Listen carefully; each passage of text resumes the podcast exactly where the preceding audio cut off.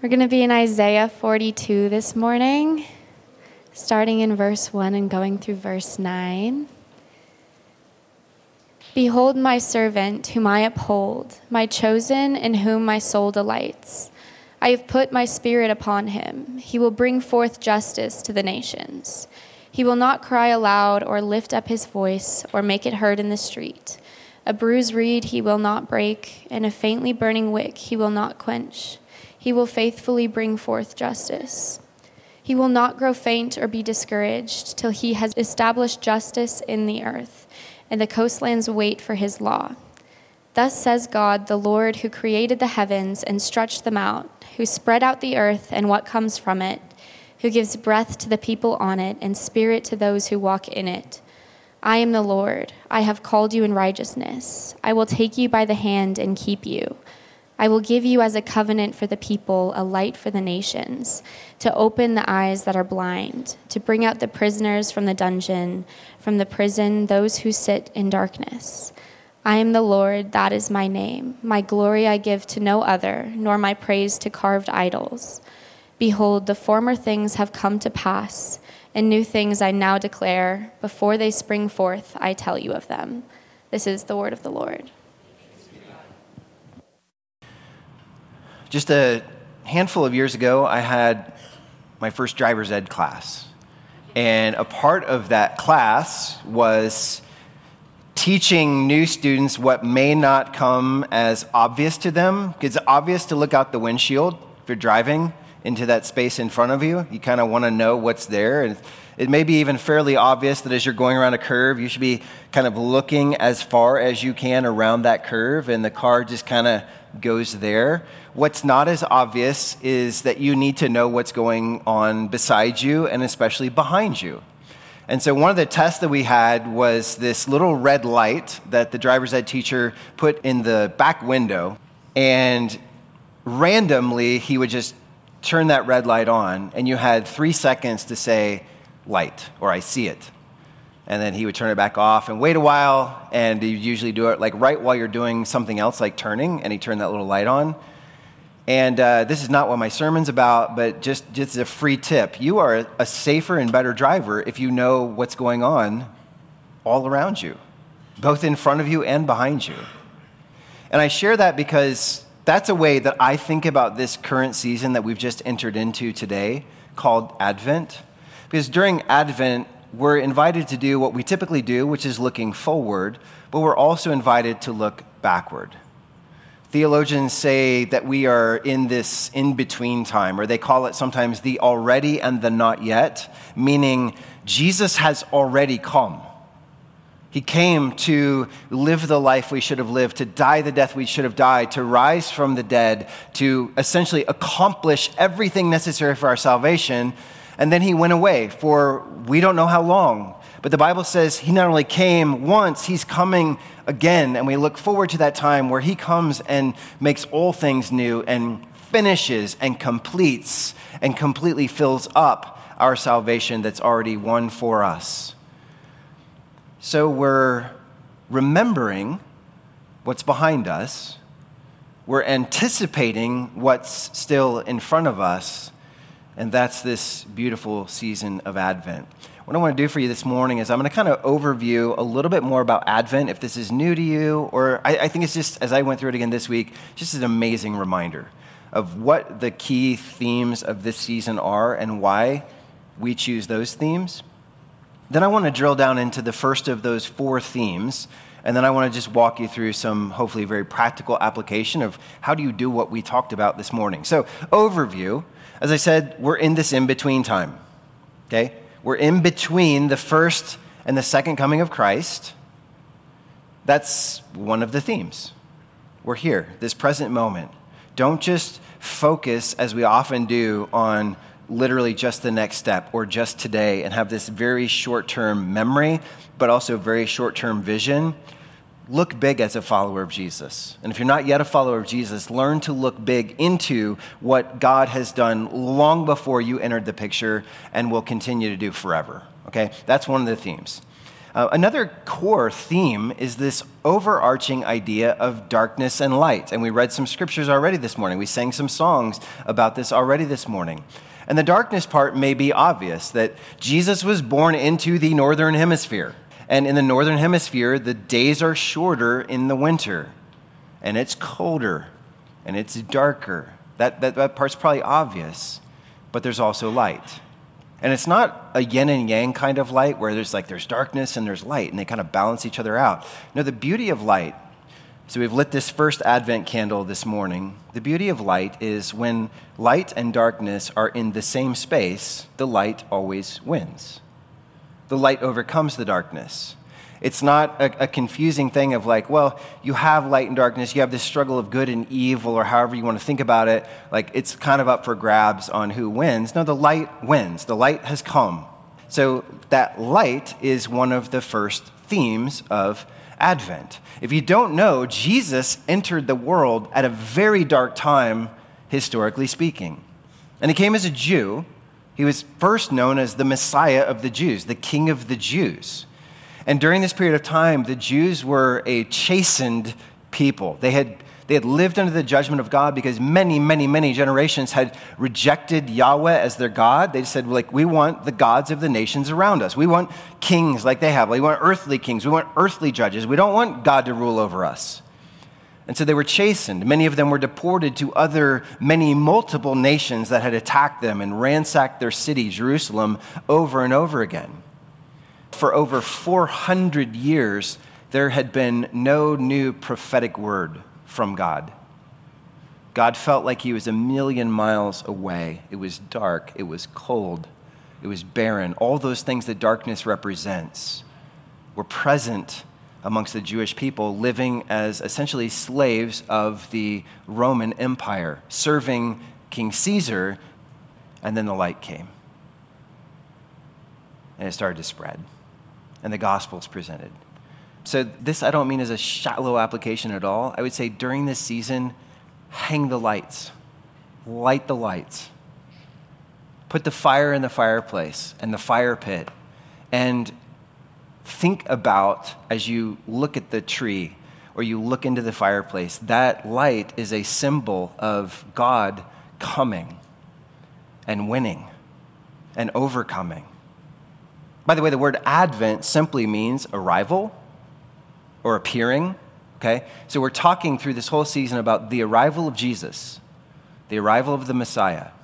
Now, these candles that are in front of me here represent the other four traditional themes of Advent. And there's a little bit of variation from one church kind of culture and tradition and background to another, but generally they represent the one that's lit this morning is hope, and then peace, and then joy, and then love. And then on Christmas Eve, we'll light a white, larger candle known as the Christ candle. But these are the four themes of Advent hope, peace, joy, and love. In each of these Sundays, we're going to look at one of these themes and we're going to look at how that in Christ overcomes the darkness. So this morning, hope overcomes the darkness. So we're talking about hope this morning, okay? And I want us to turn our attention there for the next few minutes. So, starting with the definition of hope, what is hope? And how do you use that word kind of colloquially? I think how we think about hope, how we tend to use that word, um, like when our family got up this morning at 4:45 to go to a hockey game against Boulder, I was thinking, I hope my kid wins. I hope that my team wins against his team this afternoon. We say, I hope. I, I hope I hope I get into this college. I hope that I get this job upon graduation. I hope that I get the promotion. I hope that I get a raise. I hope that the, the medical test is positive. I hope that my kids turn out all right. And, and what we're often meaning when we say, I hope, I hope, I hope, is this kind of wish. I wish this were true. I want this to be true, but I'm not sure that it will be. But do you know that biblical hope is much, much more than wishful thinking? It's much more than how we typically use the word hope. The word hope in Scripture is actually a confident expectation, a confident expectation of something that God has promised. and we're looking at God's character, we're listening to God's promises, we're saying, You are this way, and you said you would do this. And, I believe with all my heart, it's like I know into the future that this thing will be true. So when we're commanded throughout Scripture to hope in God, it's not some kind of Hail Mary pass like, well, you believe in that, and you believe in that, and you believe in that, but I believe in God, and I, I hope I'm right. No, it's a call to fix your confidence in God, to study God, to know God, to draw near to God, and say, I have a confident expectation that God will absolutely come through for me in all the ways that He has promised to, including my forever salvation. Now, I had Maddie read for us this morning Isaiah 42, 1 through 9. I want to take a few minutes to unpack um, five things that are in parallel in this text this morning. I realize the word hope isn't here, but the word waiting is. The nations, the coastlands, wait for the Lord to come and do these things. And the idea of trusting God to show up and do what he promised is there. So that's really the idea of hope. And I want to walk through this with three simple questions. Number one, why is it so hard to have hope? Number two, what is our reason for hope? And number three, how can you practice hope tomorrow? Okay, so why is it so hard to have hope? And I think the simple answer is because that's not where we live. And if I just start with myself, and I want you to picture you starting with yourself and just drawing bigger and bigger concentric circles. So it's me, then it's me and my neighborhood, or me, me and my family and closest friends, neighborhood, city, state, nation, world. And if we start thinking of each of those rings as containing difficult things, conflict, war, broken relationships, broken bodies, broken minds, broken emotions, well, we're typically not super optimistic and positive about the future because we live in the reality of all that conflict and brokenness. And this is one of the reasons I love the Word of God, by the way. when we open the Bible, we're not reading a series of whitewashed stories with this Pollyannish hope of, of just like, well, everything's going swimmingly for Abraham and Noah and David and the woman at the well and the woman with the issue of blood and Mary and the other Mary and Peter and John, things are going badly for them. And the scripture just re- presents to us the real problems of real people and gives them hope and gives us hope. Okay, so right here in Isaiah 42, why, why is it so hard to hope? Why was it hard for them to hope in the context of Isaiah preaching this? Because the people who are trying to follow God are looking around and they're not seeing much reason to hope. They're like, I see injustice, I see weariness, I see cultural blindness, I see bondage. And those things feel pretty relatable right now as we ourselves experience themes of injustice, brokenness, cultural blindness. How can you not see this? Bondage to sin and addiction and death. I think one of the reasons that we don't experience hope from day to day is because our, our present experience, and especially if it's painful, is more real to us than all the other truth. It's not that you would say, if I sat you down, so you don't believe that God is this way? You don't believe the promises of God? I think you'd be like, well, no, I, I believe that that's true. But the conflict of today, the pain of today, the heartache and the brokenness of today leave me feeling helpless and hopeless and despondent and frustrated. And you may find that that's true for you too. Just the day to day anxiety, stress, frustration. This didn't meet my expectations seems more real to you than God. So, point two what is our reason for hope? And I want to look at let's just walk through this. Verse 1, notice Isaiah the prophet is quoting the Lord here. So he's quoting Yahweh, and God is speaking. And when God speaks, he says, Behold my servant, whom I uphold, my chosen one, in whom my soul delights. Now we're going to find out later in this book of Isaiah that this servant of the Lord is Jesus Christ. It's the coming Messiah. Okay? And so God is telling us in advance when he comes, this is what the Messiah, the King, the Son of God. This is what he's going to be like. This is what he's going to do for you. So, what does that show us about hope in particular? Well, first of all, I want you to notice we have hope because Jesus is just. Just. Verse 1 I have put my spirit upon him. He will bring justice to the nations. Verse 3 He will faithfully bring forth justice. Verse 4 He will not grow faint or be discouraged till he has established justice in all the earth. Now, we know, and one of the reasons that we are discouraged and despondent and sometimes hopeless and feel helpless is because down here, might makes right. Down here, very often, you can look at something and say, the truth is so obvious. We've literally had situations where it's like this judge or this jury will see the truth is obvious, and then the judge is like, well, I'm ruling out this whole area of truth that I'm not even going to let you present in court. I don't even want the jury to hear that truth. It's like, well, how are they supposed to arrive at a just decision if they don't have all this truth? Well, just trust me. And we're like, well, we don't. Because might makes right. Because a lot of things, good people are punished for the wrongs of others. And very often, the people doing the harmful things are let free. And you don't have to think about our entire justices. You can just think about your own life and think, like, this situation in my family life. And some of you had some of these dramatic moments over the last couple days, getting together with extended family. And you're like, even the situation with my family is not fair. This situation at my work is not fair. It's not just that, uh, that I do the work and pull the long nights and someone else shows up and takes credit and gets the reward and gets the promotion and like everyone knows that was me and it's not just, it's not fair. You can brought into our city right now. Just look at some things going on and say, this is not right. This is, if you, if you held certain outcomes up to a, an objective standard, you would say the standard is straight but the justice we experience is crooked. Hear the word of the Lord. Jesus came, and Jesus will come again to bring justice. And I find great hope in this because if you're ever sitting back thinking, does, does no one see what's true? Does no one care what's right? God tells us of his son, he cares.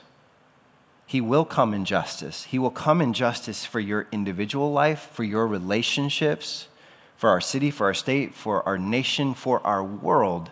The one who sees and knows everything will come one day to set everything right. The Bible says he's coming again as a perfectly wise and righteous judge, and he's going to settle every score, not with some moody, subjective, angry vindication but with a settled calm and an all knowing justice. And I love that we can look back to the first advent and see Jesus going around seeking truth, seeking justice on behalf of the marginalized, seeking justice on behalf of people who weren't getting justice, while suffering great injustice himself.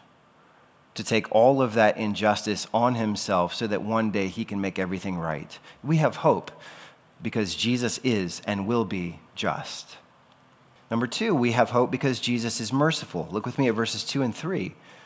It says, He, this is still talking about the servant, still talking about Jesus, will not cry aloud or lift up his voice or make it heard in the street. A bruised reed he will not break, and a faintly burning wick will he will not quench. Now, I love these two metaphors here. You can picture a bruised reed, okay? Um, the bruised reed I always think about is my yearly trip to uh, the the greenhouse to get all my plantings for herbs and vegetables and stuff to put in the garden. And I pile it all in the back seat. And when I get home, inevitably one of those bright green little tender shoots, something's fallen over on it and crushed it. And instead of being that bright green, vigorous, just straight thing, it's a darker green and it's gone limp at that point. And that's a bruised reed. It's not dead but it's struggling. The faintly burning wick. I mean, you can even picture it on a, a candle, for instance, because you've all seen this. It's, Maybe, maybe a certain wick on an oil lamp is no longer getting proper oil. The oil is about to run out, or the wax that's feeding it is about to run out. Or maybe, as, as every wedding I attend, there's, there's a stiff breeze outside that day, and you're all watching that thing, and you're like, oh no, the, the unity candle's gonna go out. You know, and hopefully that's not a metaphor for this marriage or anything, but that, that is a faintly burning wick right now. And the picture of this mercy of Jesus, it says, Jesus is careful with people like that. That person who's like, I am bent, but not dead, not broken, but I've gone limp. I've lost my vigor. I'm exhausted emotionally, maybe even spiritually. My, my mind's not in a good place. I know I'm, I'm, I'm beat up, I'm burnt out, I got nothing left in the tank. And the Father tells us, My son, when he comes, is going to be careful with people like that. He's going to be merciful with people like that. He's going to make space for people like that. And when he comes again at the end of time as we know it, Jesus will continue to be merciful, who are like, God, the only thing I held on to was you because life was full of pain and I felt bent over and worn out and exhausted so much of the time that I wasn't sure I was going to be able to keep bearing fruit. But you were patient with me, you were merciful with me. We have hope because Jesus is merciful, He cares about you with tenderness. Thirdly, we have hope because Jesus is sovereign. Verses 5 and 6. Thus says God, the Lord, who created the heavens and stretched them out, who spread out the earth and what comes from it, who gives breath to the people on it and spirit to those who walk in it. And then it goes on, jump to verse 8 I am the Lord, that is my name, my glory I give to no other, nor my praise to carved idols. And what's he saying? He's saying, My son who comes, he's the creator. He is the giver of life, He is the sustainer of life.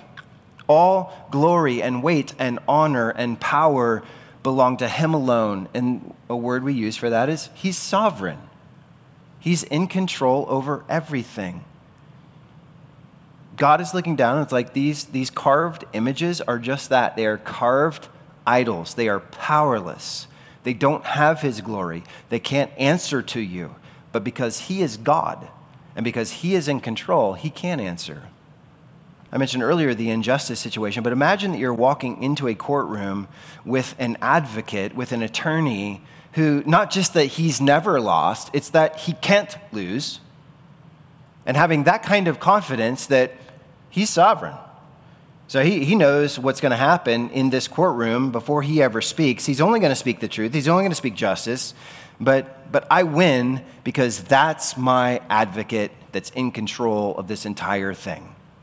And you know, I think a lot of times, if I look at my personal life, and many of you will relate, I lose hope, and you probably lose hope because we lose control. We lose control. See, when I feel like I control a situation, it's like, I, I got it under control, okay? Well, I'm not hopeless about that if I feel like I got it under control. But if something spirals on me and it's like, I can no longer control that, that's not fair, that's not right, that's not true, that's not kind, that wasn't loving, but I have no control over it. I feel hopeless because I don't have control. What if you know the one who does have control? And instead of putting your hope in your control of a situation, you put hope in his control of a situation, the one who made us, the one who sustains us, the one who has all glory and honor and power. And you see this in the first advent when Jesus comes, just as, as man, fully man and fully God. That's a guy who knew he was in control. And when he confronts disease and demons and death, he's not like, well, I don't know what's going to happen either, but let's give this a shot. Hocus pocus, pray a prayer. No, he's like, demons be gone, disease be gone, Lazarus come out. I'm in control of the situation. And family, we have an opportunity to hope in that Jesus who every time we don't have control, he's like, I have control. You can, you can trust me. I'm still good here. Okay? We have hope because Jesus is sovereign.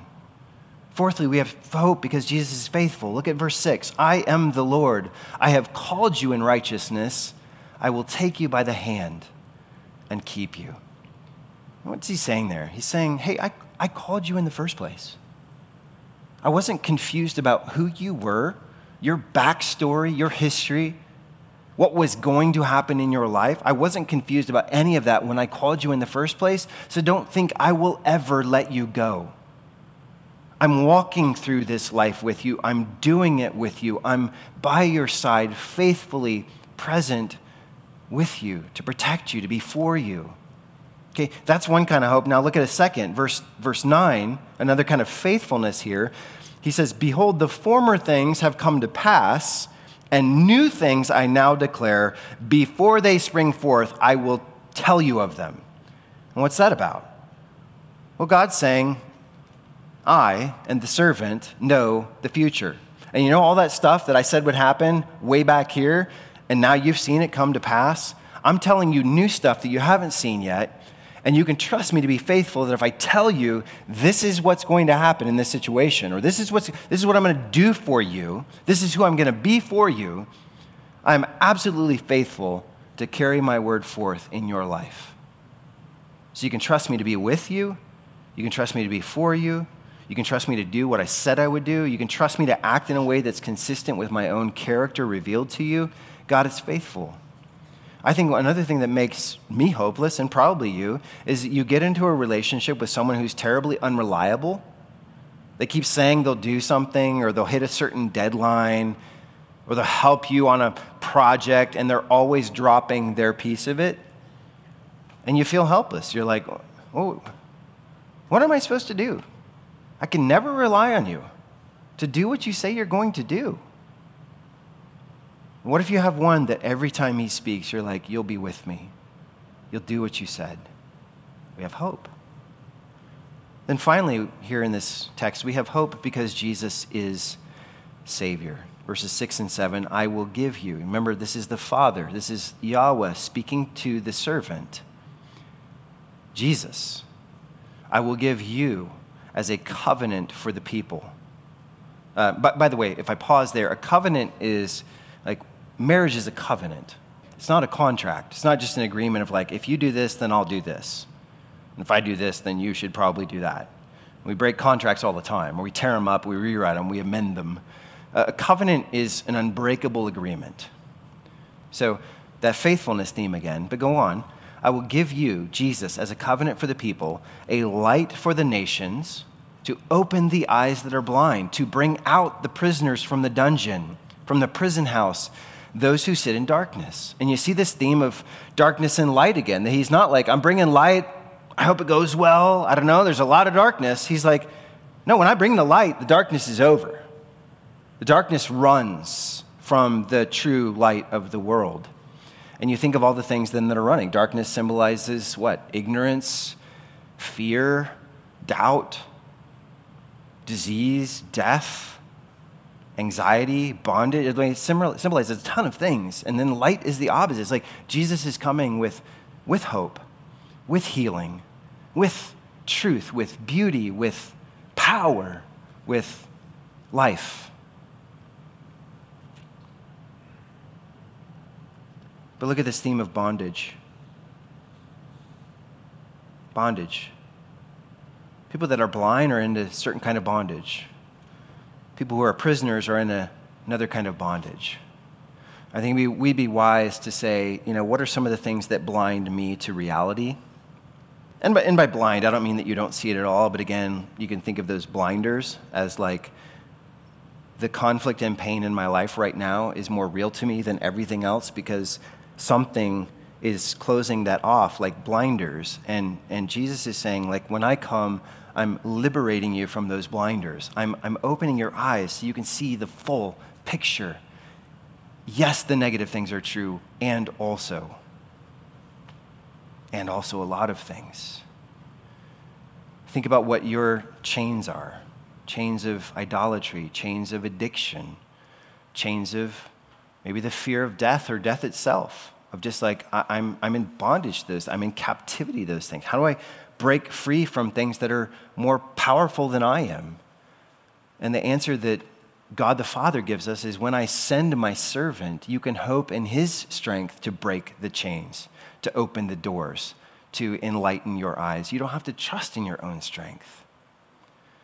And I want you to just now look at these five layers that I just gave you, and you're, you're looking now at so when Jesus came the first time, he came in justice. He came in mercy. He came in sovereignty. He came in faithfulness. He came as Savior. And when He comes again, He will come in perfect, full justice, perfect, full mercy, perfect, full sovereignty, perfect, full faithfulness. And He will fully save, the Bible says, to the uttermost, all those who put their hope in Him.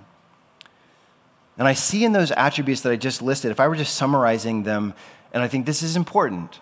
I see a God in, in Jesus who came. I see a God who's both good and great. And that's important. Because if you have a God who is only good,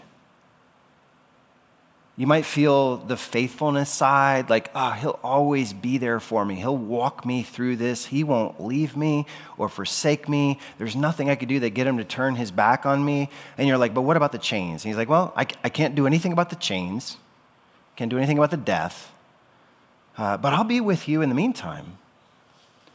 On, on the flip side, if you have a God who is only great, all powerful, you, you may see that sovereignty, but the sovereignty may actually be something that you fear, that you tremble before in awe and terror of, like, I know you're great. I know you're all powerful, but are you with me? Are you for me? I don't know. Or maybe no. And the fact that the Father says, when the servant comes, he'll be good and he'll be great. And when he comes again, He'll be perfectly, infinitely good and perfectly, infinitely great. That's a God we can hope in.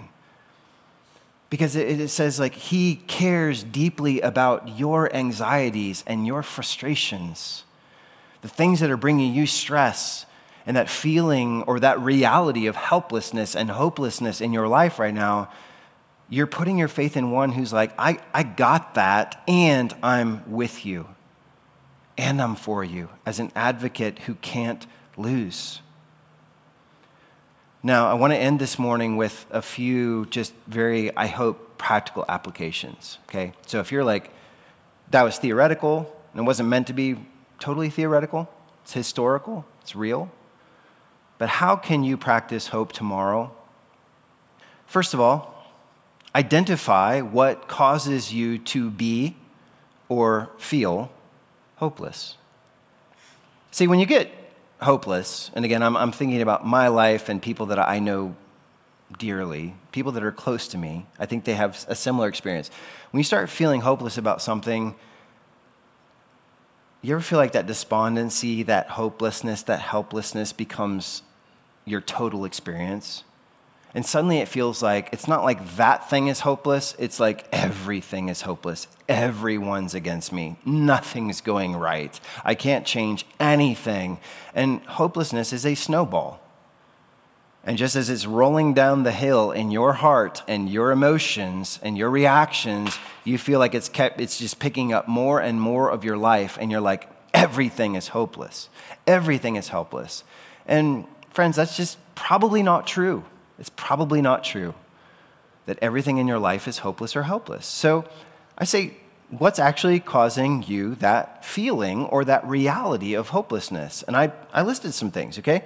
Do you know, and there's a bunch, a bunch, a bunch of studies of this, if you love scrolling social media, and I don't care what the social media is, and I do it too. I'm not, this is not a rant against social media, but all the studies show scrolling social media brings a tremendous amount of hopelessness and despair to most people. And you may relate to that because you see, like, man, here I am by myself tonight, again, not on a date. Thank you, world.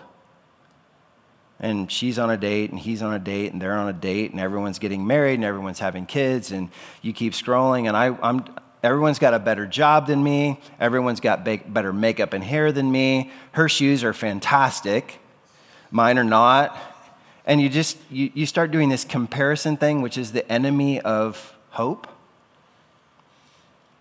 and you just you also feel like just like everything is is going bad around me i think another way we can do this is like let's just be honest some of you can consume too much news Okay? Because I'll, I'll just, spoiler alert, there's a lot of bad stuff going on out there.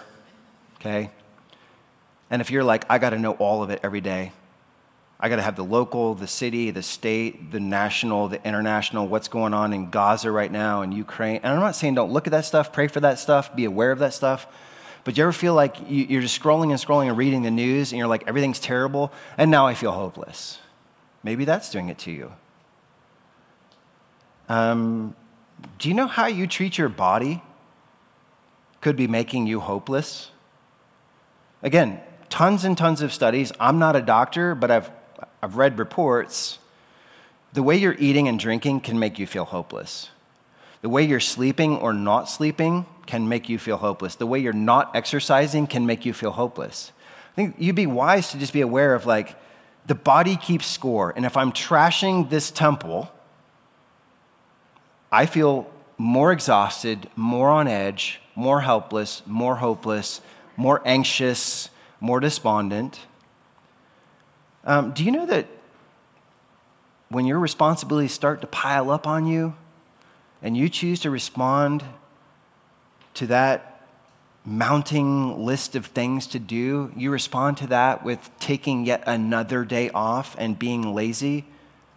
There's a tons of studies in the therapy world that say you're making yourself more hopeless. Sometimes the best thing to do is just be like, I am hopeless right now, but the next right thing that I can do right now is get out of bed and brush my teeth and make my bed and do the next right thing and the next right thing. And no, you won't feel it sometimes.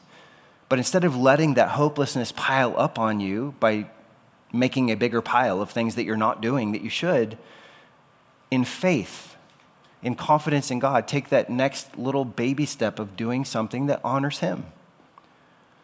Do you know that giving too much power to certain voices in your life can make you hopeless? Some of you are listening to people, and I mean people as either individuals or people as categories, that by giving them so much weight in your life, because they're the decisive validator. If you have their approval, you feel like you're on top of the world, and if you don't, you feel like trash. You've given people way too much power in your life to make you feel hopeless. And I'm not saying just like, well, cut, cut off all toxic people because um, that's not the way of Jesus. But you don't have to give them the power in your life that you give them. And on the flip side of that, not spending enough time with good people, family, friends, people that you're investing in, people that invest in you, that can make you feel hopeless, okay? You, you can add to this list, but I want you to say hopelessness is not a totalizing experience. Identify what causes you to be or feel hopeless and say, that's what it is. Now, step two and you can do this simultaneously, there's not necessarily sequential. Learn to hold pain and hope side by side. So, do you know Christianity does not say deny the painful thing? It's not like you're going to go through this awesome life. If you just trust in God, everything's going to flip for you and it's going to be incredible and awesome. And you're sitting there like, well, everything's not incredible or awesome. So I guess I don't have enough faith like the other people. The Bible doesn't say that. It says, brothers and sisters, your life will be filled with conflict and pain in this broken world. And that's not supposed to make you feel better. It's supposed that God is real with us. And so when you're like, God said there would be pain. He said there would be persecution. He said there would be conflict. He said there would be hard things until I'm home. And here's one of those things. And I acknowledge that, God, this is really painful.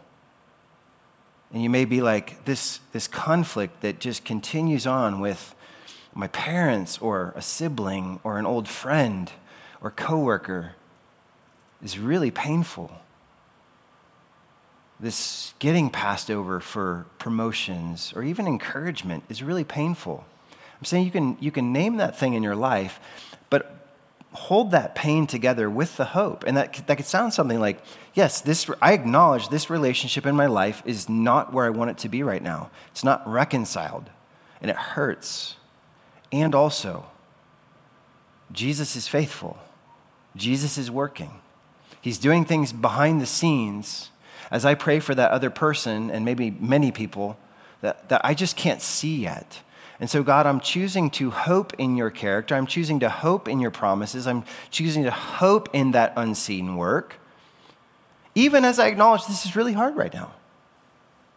And there's a beauty to doing this, family, where we're like, this hurts, but also this is true. By the way, this is the pattern. Um, like my favorite, I don't know if this is like I'm a glutton for punishment. My, my, my like favorite chapter of the Bible is like Lamentations 3. And maybe some of you resonate with that because you already know what it says. Do you know? So it's the prophet Jeremiah. I mean, imagine writing a book, Lamentations. Okay? It's like I wrote a book entitled Weeping Loudly for a Very Long Time. You should read it. Okay? So 20 verses of him just pouring out complaint. God, I'm despondent. It feels like I'm eating gravel. It feels like I'm getting nothing good from your hand. I feel completely out of control, helpless, angry, frustrated. Where in the world are you? And by the way, if you, if you don't think that you can talk to God a certain way in faith, but just pour out your heart and say, This is how I feel right now, read the first 20 verses of Lamentations. Anger, frustration, despair, complaint after complaint after complaint. And then he says this, verse 21 But this I call to mind, and therefore I have hope. The steadfast love of the Lord never ceases. His mercies never come to an end. They are new every morning. Great is your faithfulness, O God. The Lord is my portion, says my soul. Therefore, I will hope in him. And do you hear what Jeremiah is doing? He's doing application point two. He's holding the pain and the hope together. He, he's not doing this Pollyannish, optimistic thing or just blindly going through life and saying, nothing hurts, everything's great. Do you know the gospel gives you resources to cry out to your Savior and say, This hurts. This is excruciating. I'm exhausted. But this I call to mind, and therefore I have hope. Learn to do that, family. Thirdly, fix your hope on God, not on your plans for God. I think this is a simple point, but practical one. A lot of times when I'm frustrated with God, I realize I had my plans. This is how it's going to go. This is what it's going to look like. And then I pray a lot. God, I need you to do your thing to make my plans come to fruition. P.S. Thanks in advance and then God doesn't do my plans, and I feel hopeless. If you're honest with yourself, you could take a big step back from some of your hopelessness or some of your frustration with God and just be like, Did, did you break your word? No. Did you go back on your character? No. Is there a broken promise here? No. Why am I angry? Why am I frustrated? Because you didn't do what I wanted you to do. And if you're honest, you could say, I, I guess, Lord, I was just using you as a means to an end. What I really wanted was not you. What I wanted was the end I wanted. I wanted the outcome, to put it a different way. I'm praying for outcomes, not praying for surrender. Well, you'll be a lot less hopeless and a lot more hopeful if you entrust your story to God. And it's okay to pray for specific outcomes, don't get me wrong. But then as God is doing something else, don't just be like, I'm so mad at you. Be like, wait, wait. My hope is in God. My hope is not in the outcome I wanted from God. Help me to believe that, Lord. And then finally, have a strategy to fight for hope. Okay, if you're prone to hopelessness, or if you're going through a season of hopelessness, or if you're about to, because we turn the page to a new year and you set some new stuff up that, like, it's going to be better this year, and then you hit Leviticus in your Bible reading, or what, whatever else is going on, you're just like, ah, it's not that great. It's not better. Or I already fell off the wagon, or I'm not dropping weight and putting on just beautiful rippling muscles as I thought I would at 47. I don't know what's going on here, God. Like, it just, it's like you need a strategy. You can plan in advance and just say, when that hopelessness hits, not if, but when it hits, what's my plan? And I mean, things like, what verses are you going to meditate on? And the reason I know Lamentations 3, 21 through 24, the way I do is because I meditate on them a lot. But this I call to mind be great to have you. you, you I, sh- I share some of my life verses with you. you're welcome to add them yourself. Lamentations 3 21 through 24. But have texts like that, stories like that from Scripture, from God's Word, promises from God's Word that encourage you, that, that reorient your mind around the bigger thing that's true that you're not seeing. What Scripture should you read? What, what kinds of prayers should you be praying? And again, I don't think this is weird that sometimes I write them out and say, when I start to go here, this is what I'm going to pray. I'm not going to follow my heart, I'm going to lead my heart. I'm going to pray certain things and command my heart to hope in God. By the way, that's what's happening in a lot of the Psalms when the psalmist is like, hope in God. Imperative. That's what he's doing. He's commanding his heart. So it's not just like I, am a victim of my own feelings, I can't control. He's like, well, obviously you can. You can command yourself to hope. So command yourself to hope. Set up a plan, okay? What, what should you discipline your mind to think about? Who should you spend time with? Who should you not spend time with? What should you put in your body and what should you not put in your I'm just trying to be practical of saying like what is my strategy for when I start to feel hopelessness? How will I preach the gospel to myself? Who am I going to surround myself with so that they preach the gospel to me? I mean, a couple of my friends, I just like sometimes I say like, "Hey, I'm struggling with this right now." And even like writing it out to them or picking up the phone and calling them and saying, "This is what I'm struggling with." And and one of them like bless his heart like he almost never offers advice. He just says, Well, if someone picked up the phone and called you and told you that, what would your advice to them be? Bye, you know, and it's not that it's not that ruthless. But that is preaching the gospel to yourself. And I'm thankful for that. That's why I'm sharing that. You need that friend who's like, you know God's word someone comes to you that you care deeply about, that's, that's fighting right now and struggling right now and about to give up right now, what would you say to them? So have your plan, have your strategy to hope in God. And family, in all of this, I want to remind you, these are not just pie in the sky themes of like, I want more hope this year, I want more hope this season.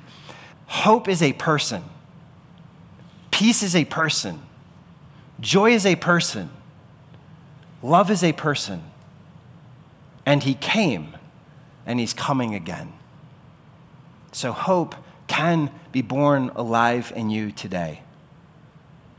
Put your confidence in Jesus. Put your confidence in Jesus.